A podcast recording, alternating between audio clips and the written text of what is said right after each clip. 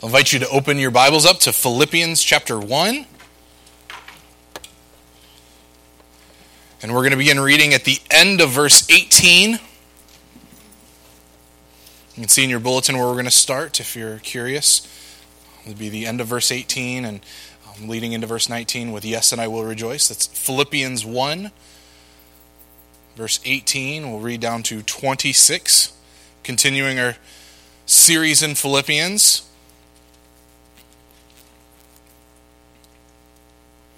And so here is the most important thing we will do all day, which is read together the word of the Lord. Paul says this: "Yes, and I will rejoice, for I know that through your prayers and the help of the Spirit of Jesus Christ, this will turn out for my deliverance, as it is my eager expectation and hope that I will not be at all ashamed, but that with full courage now, as always, Christ will be honored in my body, whether by life or by death. For to me to live is Christ, and to die is gain. If I am to live in the flesh, that means fruitful labor for me. Yet which I shall choose, I cannot tell. I am hard pressed between the two. My desire is to depart and be with Christ, for that is far better. But to remain in the flesh is more necessary on your account. Convinced of this, I know that I will remain and continue with you all for your progress and joy in the faith, so that in me you may have ample cause to glory in Christ Jesus, because of my coming to you again." Will you pray with me?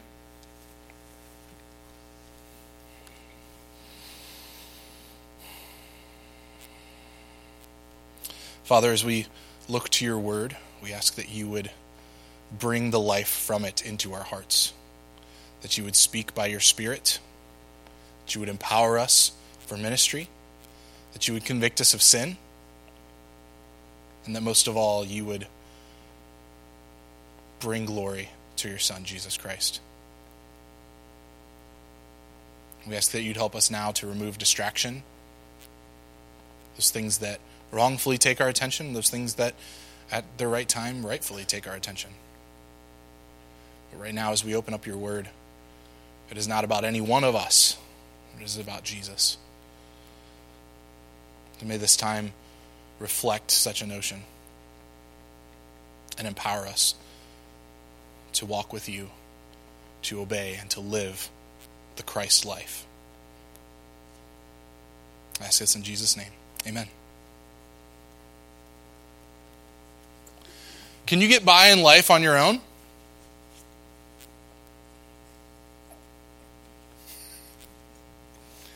It's an interesting question. I think literally we may say, yes, I suppose I could in many ways, but it's really an astute self-assessment if we can actually say no to that. It's also a freeing one. Part of the American mindset of independence reaches down to the individual and tells us that we are sufficient within ourselves for all things. We applaud those who have overcome trials on their own. We admire those who rely on no one else. Surely it's empowering to grow and to learn new things, not needing our hand held for every single task. But Paul shows an identity-defining dependence on Christ and the means he has appointed for his deliverance. For those who say to live is Christ and to die is gain, a life of autonomy and true independence is completely contrary to the gospel. In this passage, Paul shows us his gratitude and the high importance of fellowship in the church for enduring to the end and to find a singular purpose in Christ alone. So where is Paul when he's writing this letter right now? Jail. You can say it louder. Prison, jail. He's in chains. He is not free in the sense of being able to roam wherever he wishes, but he is free in Christ. And as we've read this letter, we've seen an expression of Paul's joy even in the midst of prison. And now as we look at this passage, we'll see his hope for future rejoicing.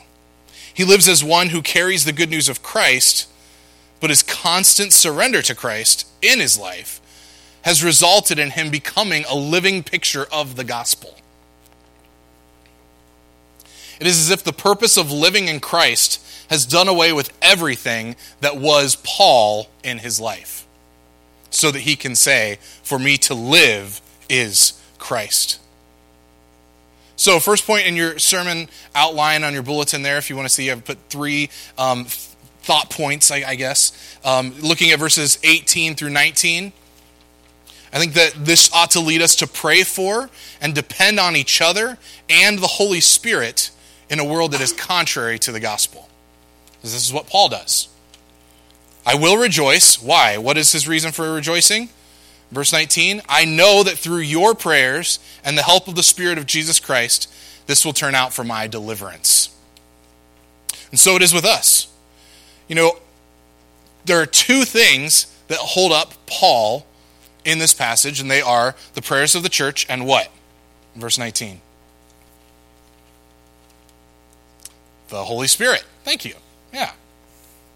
The Holy Spirit and the prayers of the church. And there's not really a big difference with us. You know, our repentance from sin and our obedience to Christ is our responsibility, right? We cannot impart salvation onto each other. Yes? Correct? Yeah, okay. As much as we may want to, right? Perhaps you have that coworker or that family member that you just wish you could just take some of this and just lump it on over to them, right? No, we have to respond to Christ on our own. But when we consider our resources, they go beyond reading the Bible and praying, as imperative as those things are. We often live our Christian life on our own, neglecting the fact that we have brothers and sisters around us who would gladly pray for and bear our burdens with us in our need. We may say that we don't seek prayer from others because we think the person we ask is uninterested or too busy. But I believe almost everyone in the room right now would be willing to stop and pray with another person at any moment, right? Yeah? Well, okay. Wow, you guys synchronized that nod very well. It was like you waited 2 seconds and you said, and now, and then. You got it from the announcements. Great. But I imagine that many of us, if not all of us, would gladly stop and pray with another person if we were asked. So why doesn't that happen too much? Paul shows us that it is not weak to ask for prayer. He's an apostle. If anybody, if it were true that any person didn't need prayer from someone else to uphold them and to walk faithfully for Christ, it would have to be Paul, right? Or any of the other number of apostles. But instead, what he says here again in verse 19, he doesn't say, I know that through all my efforts, I know that through everything that I've done for Christ, I know that through my faithfulness, everything will turn out for my deliverance. No, he shows that he is dependent on the Holy Spirit and on the prayers of the church. Paul got great joy from the church. Even though he was far from among them, he was in prison and they were walking around freely in Philippi. We talked the last 2 weeks about two things that we ought to take advantage of. One being our fellowship with one another as we live under this umbrella of freedom of religion that we talked about a couple weeks ago. That we are freely able to gather right now to worship Christ on a Sunday morning. Praise God for such an opportunity. But there are still 6 days in the week, right? So we ought to take advantage of, avail ourselves of the fellowship that's available to us while we have the freedom to embrace that without concern or without fear. And secondly, we ought to take advantage of gospel proclamation opportunities that we have. Remember, Paul said in the end of the passage last week that in every way, whether in pretense or in truth, Christ is proclaimed, and in that I rejoice. Paul's whole mission was to proclaim Christ. And so we live in such a great time that we're able to freely proclaim the gospel with people anywhere we are. Anywhere. You don't have to just talk about Jesus when you show up to this building or when you're at your own personal home. As much as the culture would say contrary to that. The culture that we live in takes anything that is religious and says that's a private matter, keep it to yourself so that you don't offend anybody else. Well, there's a real big problem with our religion, with that thought process, right? Because the very foundation of the Great Commission is that, you know, if we're to obey the religion that we've been saved into, and I don't mean religion in a bad way, of course, here, but if we're to follow Christ, then we must obviously share him with others. You know, I've been thinking about this as I've come to Lima every weekend and looking for opportunities to share Christ with people. And I found it's a really easy open door for me when I just kind of say, I'm new in town. Do you know where the Advance Auto Parts is, or where can I go to get a good burger, or whatever it might be? Now, obviously, I could just pull up my phone and look up locations in Lima, right? And it would be very easy, and that's frankly what I would do in any other circumstance. But as I've been thinking about this passage, I've been thinking, what situation of life am I in right now that, as Paul said in the passage last week again, verse 12, look at that again real quick with me, please. What has happened to me has really served to advance the gospel. Now, I may not be in prison like Paul is, but I am where I am, and I have to live by faith that God is going to take where I am and use me for the advance of the gospel.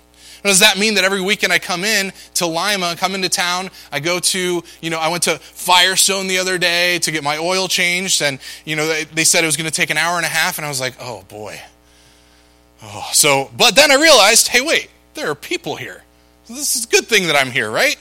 So, I start to talk to people that are coming in and out, and, usually by the time I say, oh, I'm new in town, they go, oh, that's so interesting. And then I say, yeah, I'm the pastor of Crosspoint Community Church. Oh, that's not as interesting. And then it seems that the moment that I drop that bomb, apparently, the timer goes down to the point where they will try to escape the conversation. So have I in the last 3 weeks had these great gospel encounters with people? Maybe you wouldn't call them great. Okay. I've tried, and in my estimation, I feel I've failed. I feel that they were not those great opportunities that I were hoping for them to be while I was sitting with people who were also getting their oil changed or wherever I might have been. So should I just give up? Should I just lay down that whole philosophy of Christian ministry and say, well, people aren't really interested in talking about the gospel? Of course not, right? I mean, you should all be doing this right now, but I know you are in your hearts, right? It feels like when the opportunity arises and I use my free conversation starter of being a pastor and being new to town, that people are ready to talk about anything except for what? Yeah. The thing that they need the most. What do you have that you can use to talk to people about Jesus? Where are you, rather? Maybe it's not a thing, it's not a material thing, but it's a situation of life that you are uniquely in that gives you an opportunity to share Christ with others. And if you don't quite see that, maybe part of what we need here is to rely on the prayers of the saints and the help of the Holy Spirit to open our eyes to what is available to us as far as gospel proclamation. So, how about prayer for a second?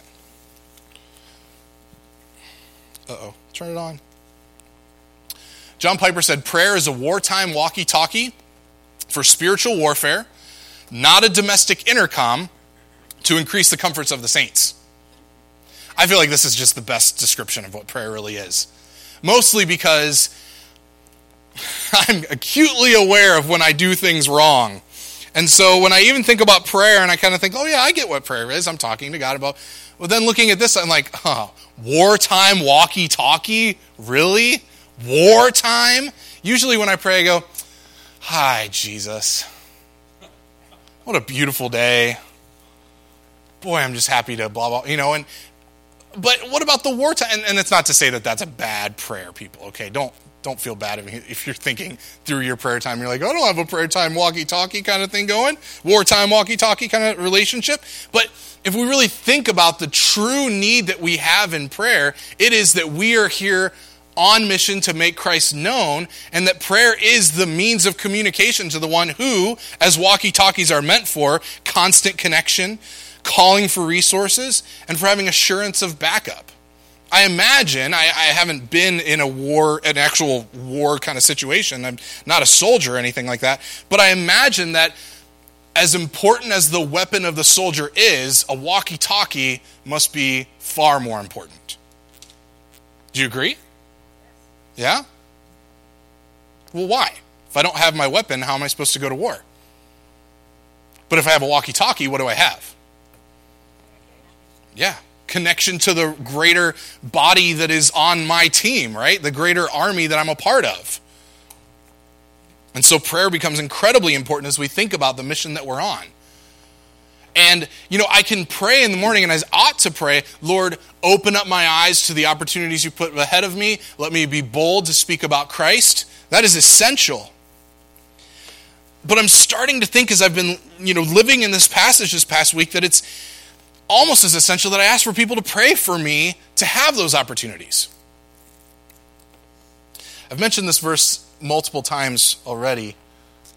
But in Matthew 9:37-38, Jesus said to his disciples, "The harvest is plentiful, but the laborers are few.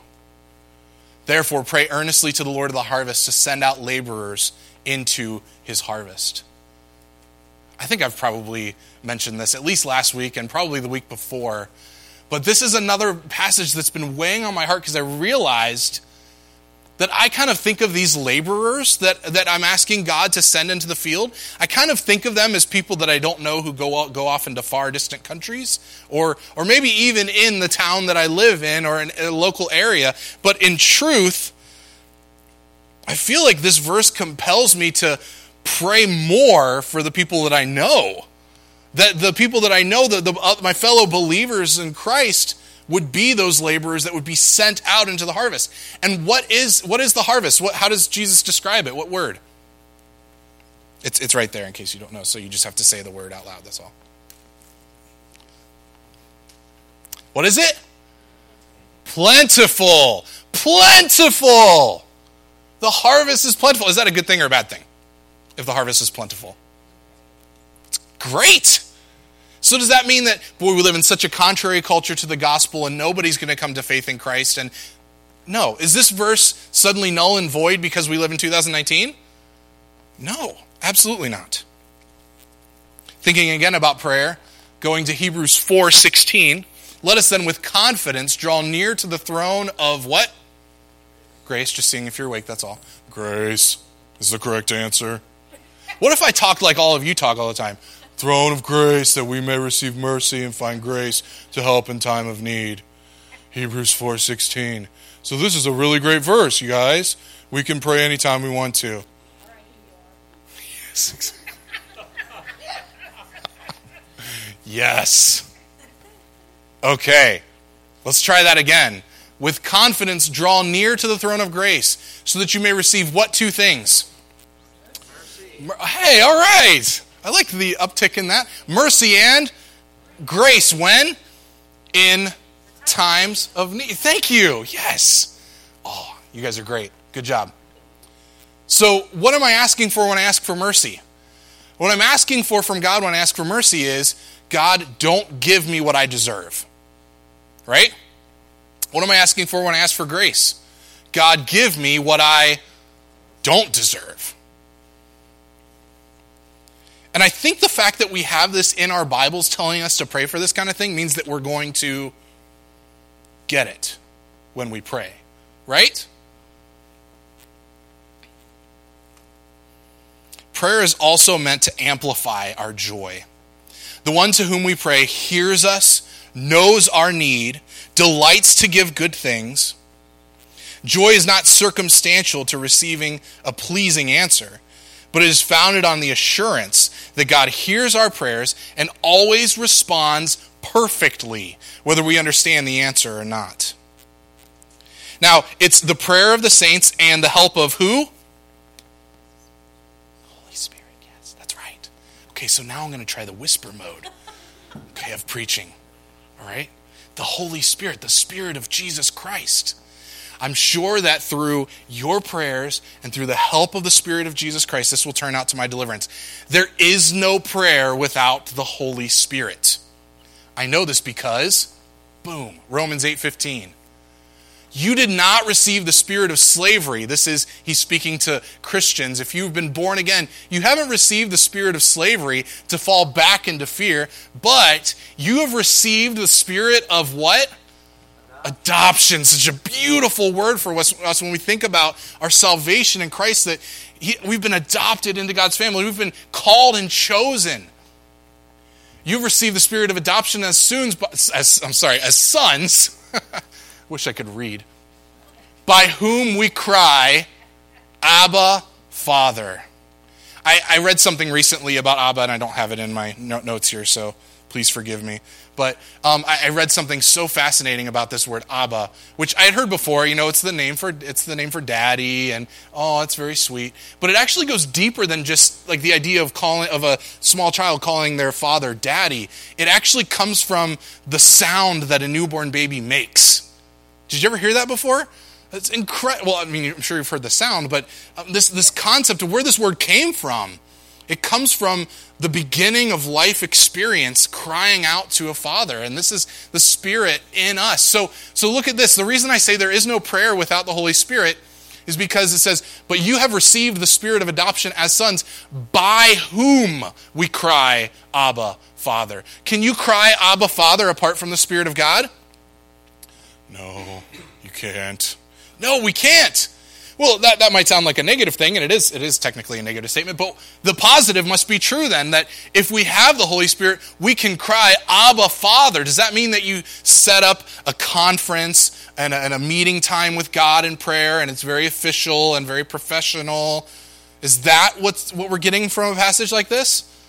No, we're getting the idea of conversing with our Father, and that we're His children, and not children in the sense of like, yes, He created us, but I'm a full-grown adult. No, we need to become like children, right, is what Jesus said. Unless you have faith like a child, you can't enter the kingdom of God.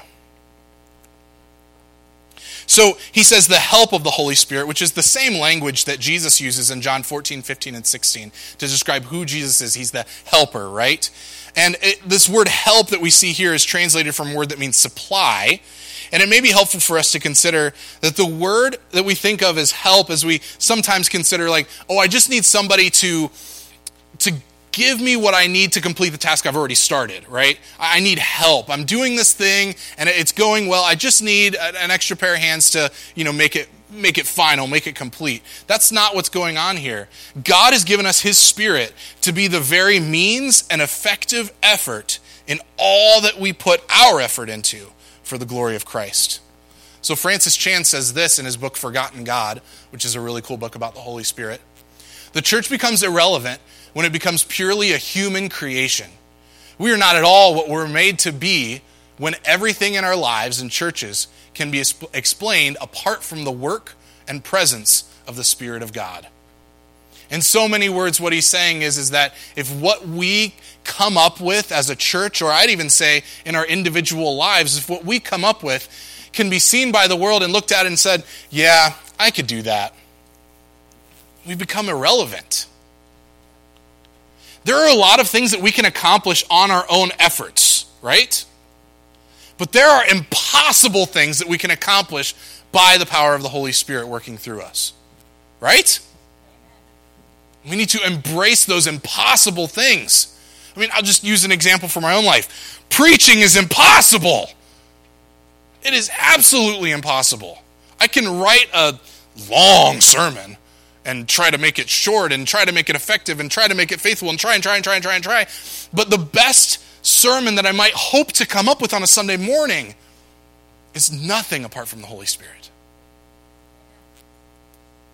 So, we need Him. Our next point, verses 20 through 21. Seek deliverance to the honor of Christ rather than preserving yourself. So, through the prayers of the saints and the help of the Holy Spirit, what is He looking for? Look at the passage again, please. I know that through your prayers and the help of the Spirit of Jesus Christ, this will turn out for my deliverance, the word that means salvation. Deliverance to do what? What He wants to be delivered so that, oh, finally, all the troubles can just be over and I can rest and, you know, I can make much of myself finally now, right? I can go take that me day that I've been wanting to take. Is that what He says? No. Right? Sorry. No. Deliverance to honor Christ. Turn out for my deliverance. It's my eager expectation and hope that I will not be at all ashamed, but that with full courage now as always, Christ will be honored in my body, whether by life or by death. Honoring Christ, either in the time He's given to live or in the way He dies. This runs opposite to his hope that he will not be ashamed. You know, he says here, it is my eager expectation and hope that I will not at all be ashamed, but, and we might assume, you know, in this context, he's talking about his own shame, that he says, I'm hoping that this doesn't result in my shame, but I hope that it ends with my honor, with my glory, with my making much of myself. But no, he reverses that and goes upside down with it and says, not my shame, but Christ's honor, Christ's glory. You know, Romans 1:16 comes to mind, of course, at this point, that Paul writes in Romans 1 that he is not ashamed of the gospel because it is the what? The power of God for salvation. For who? Thank you. Everyone who believes, right? It's a good verse to memorize, just in case you don't have that one memorized yet, by the way. Look at verse 21, this famous passage. This is a call for us to turn upside down our own concepts of both life and death, because Paul says, the reason that I can say all of this is because to me, to live is Christ, and to die is what? What? Gain? No, that wasn't because I couldn't hear you. You actually had a good, you know, volume-wise response. It's just, let's sit in the weirdness of this word for a second. To die is what? Gain? Really? I mean, what happens when you die? You lose everything, right? You are separated from everything. Is that entirely true? No, of course not. Good job. Before knowing Christ, I am my life, what I desire, what matters to me, what I think about things. I also perceive death in light of me and my own understanding, the loss of me, the end point. I come closer against my wishes each day, hoping that all my plans may be accomplished before the end. In order for me to say to live is Christ and to die is gain, I need to die to myself. How often? Every day. Thank you. Every day. Daily lay down my life for the cause of Christ. And I need to let the Spirit fill me to greater and greater degrees with the Christ life. I don't know if this verse reminds you of Galatians 2:20, but it does for me. Paul says, I have been crucified with Christ. It is no longer I who live, but Christ who lives in me. And the life I now live in the flesh, I live by faith in the Son of God who loved me and gave himself for me. Kind of feels like the definition of this phrase, to live is Christ. I've been crucified with Christ. If you're crucified, does that mean you're alive? No, it means you are dead. There's a spiritual, there's a death of self that needs to happen in order for me to live the Christ life that Paul is talking about. And he says that dying to self is great gain. Just as Jesus says in Matthew 16:25, whoever would save his life will lose it. But whoever loses his life for my sake will find it. Have you noticed how unusual some of the things in the Bible are? If you are trying to save your life, you're going to lose it. But if you lose your life for my sake, then you will find it. Now, we know that this doesn't necessarily mean that we are meant to read this and say, okay, great, I'm going to go out and lose my life because that's what Jesus wants me to do. The truth is that that would be far easier than what Jesus is actually asking us, right?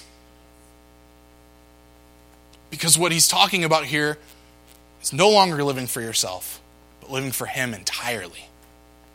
Can we do that on our own? Has Paul given us a reason to think that this is a solo mission? Not at all. Well, who's in prison? Paul and... At this point. He's by himself, right? He's writing all these letters on his own. But does he have an idea in his head that he is truly alone? No. So how can death be gain? First, consider death as we think it most often. Death is loss. We lose the breath in our lungs, blood flow ceases, brain activity is over. This wasn't supposed to sound like a morbid, description of what happens when we die, but follow with me, please. We lose our closeness to friends and family. the joy of seeing others grow and progress. We lose our homes, our treasures, our mementos, our favorite places, the hope of tomorrow. We lose whatever platforms we plan to stand on with our gained abilities and wonderful talents. What do we leave behind with a hearty good riddance, though? Sin. The terrible thing that brings a vile taste to the mouths of God's people, and yet that we find ourselves so often returning to. We will be done with sin. It will be no more. I mean, if you take a fish out of the water, does he just go, air, wow, this is different? No, he wriggles around and freaks out and is like, what is going on? This is so strange and so new. And truly, someone who has been born again has a new understanding of the world, has a broader understanding of what is right and wrong and what sin really is. You know, Jesus said that he would send the Holy Spirit to convict the world of sin, righteousness, and judgment. And when the Holy Spirit effectively applies the work of Christ to our hearts, we have a new concept of what sin really is. And it is detestable to us, though we still struggle with it. As we strive for this kind of mindset of saying to live is Christ and to die is gain, I think the biggest thing in regards to sin that stands in our way is pride. It's pride that says I can surely find something other than Christ to live for. And so Paul doesn't directly talk about pride here, but when he says to live is Christ and to die is gain, it has to mean that he's done away entirely with any hope or conscious effort to live pridefully. It's not as though that temptation is completely gone, but he has embraced this concept of living within the means that God has given him, his Holy Spirit, the Word of God, and the people of God. So what is true fellowship? I didn't put it up here, but we've defined this twice already with D.A. Carson's definition, that true fellowship is self-sacrificial conformity to a shared cause. Paul doesn't rely on his own effort or ability to keep him standing firm in Christ. Again, as we said before, if anybody could be a lone wolf agent for the gospel, you would think it would be Paul. And yet everything that he shows us right here is that he depends nothing on himself. He makes this glorious statement that is truly the call of any follower of Christ. So, as we think about pride for a moment here, I want to give you an illustration from a book that has been a movie. So you know what I'm thinking, right? Pride and Prejudice. Yeah, what did you think I was going to say? Naturally, Pride and Prejudice today. A character, Miss Lucas, says this regarding one Mr. Dart. Has anybody read this book? Has anybody read it willingly? Cool, we're in like this small club. So Mr. Darby is the eligible bachelor of the story, and Miss Lucas says this about him. His pride does not offend me so much as pride often does, because there is an excuse for it. One cannot wonder that so very fine a young man with family, fortune, everything in his favor should think highly of himself. If I may so express it, he has a right to be proud. Isn't that interesting? We can't think of ourselves in these terms. Never in the Christian life are we meant to reach a place where we believe that we are finally self-sufficient and have everything that we need in and of ourselves, of who we are and what we've done and those kind of things. Pride is an ugly sin that creeps into our lives and makes us think that we can do or be whatever we think we want to do or be on our own. You guys wanted another Pride and Prejudice quote, right? Yeah? Okay, good. Good. Jane Austen writes this as well. Vanity and pride are different things, though the words are often used synonymously. A person may be proud without being vain. Pride relates more to our opinion of ourselves, vanity to what we would have others think of us. It's a pretty good definition, right? She must know what she's talking about. So pride causes us to see ourselves in light of our strength and ability.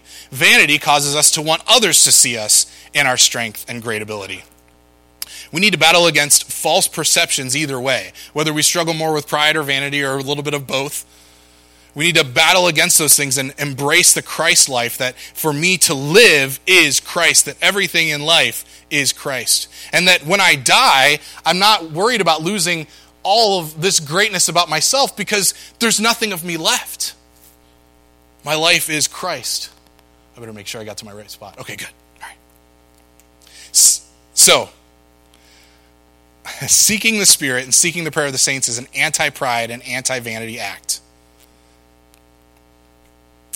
We need to request prayer in genuine need to honor Christ with our life on this earth.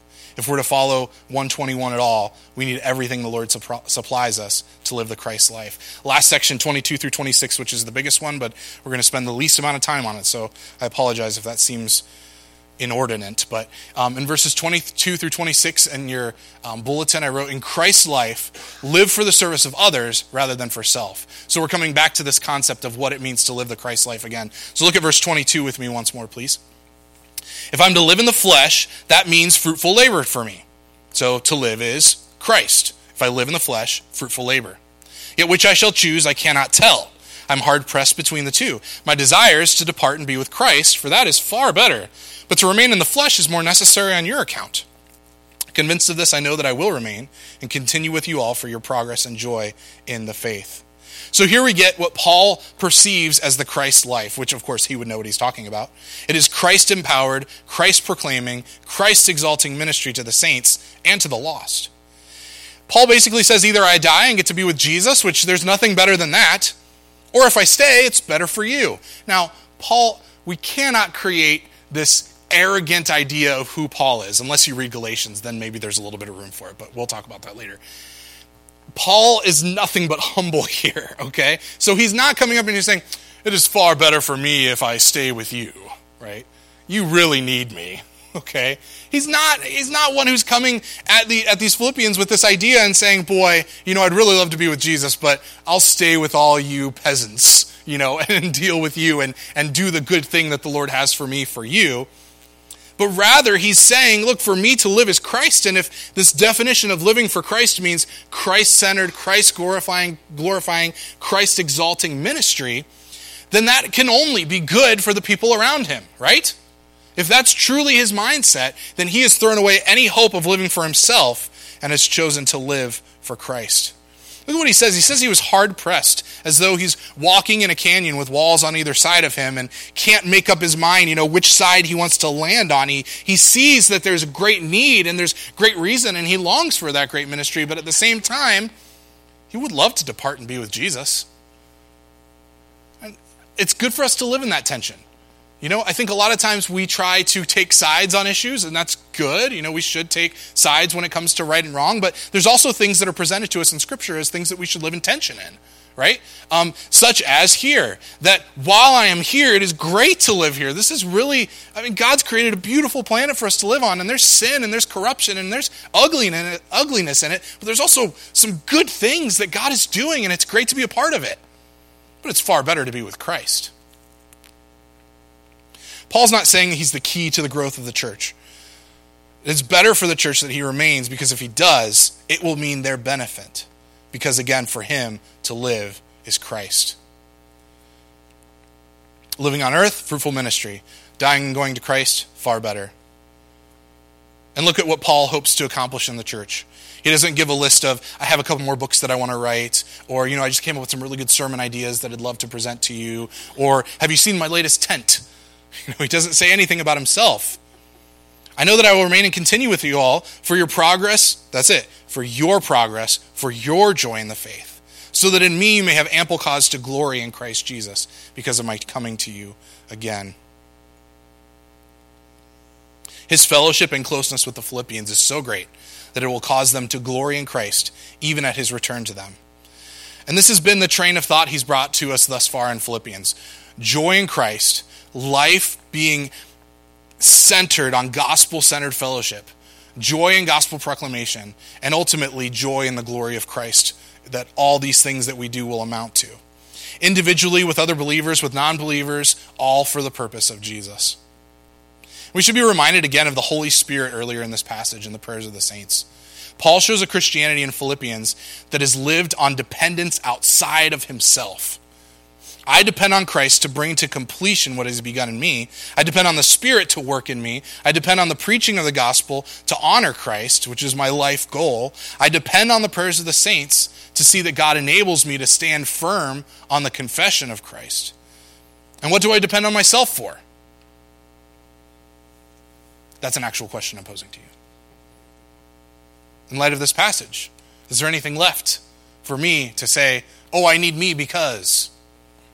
There's nothing, right? Now, that's not to say that I'm useless, right? Because we are all part of the body that is mutually growing together and on mission together for his glory. So, to live is Christ, and to die is gain.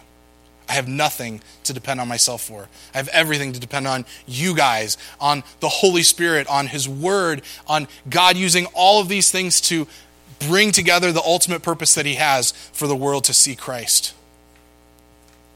I'm going to leave you with a couple of questions up here. Give you, again, like we did last week, a couple moments to pray through these things. I'll read these, and then I'll stop talking, and we'll have a little bit of music in the background so that you can hopefully help you focus a little bit. Is my hope grounded in the Holy Spirit working through the prayers of his people or in myself? Do I rejoice that to live is Christ and to die is gain, or to live is self and death is loss? Am I expressing to live is Christ through how I serve his body, the church? I encourage you to pray with other people, by yourself, however you feel led in this moment. Just bow your heads. Ask these questions of your heart. Seek the Lord.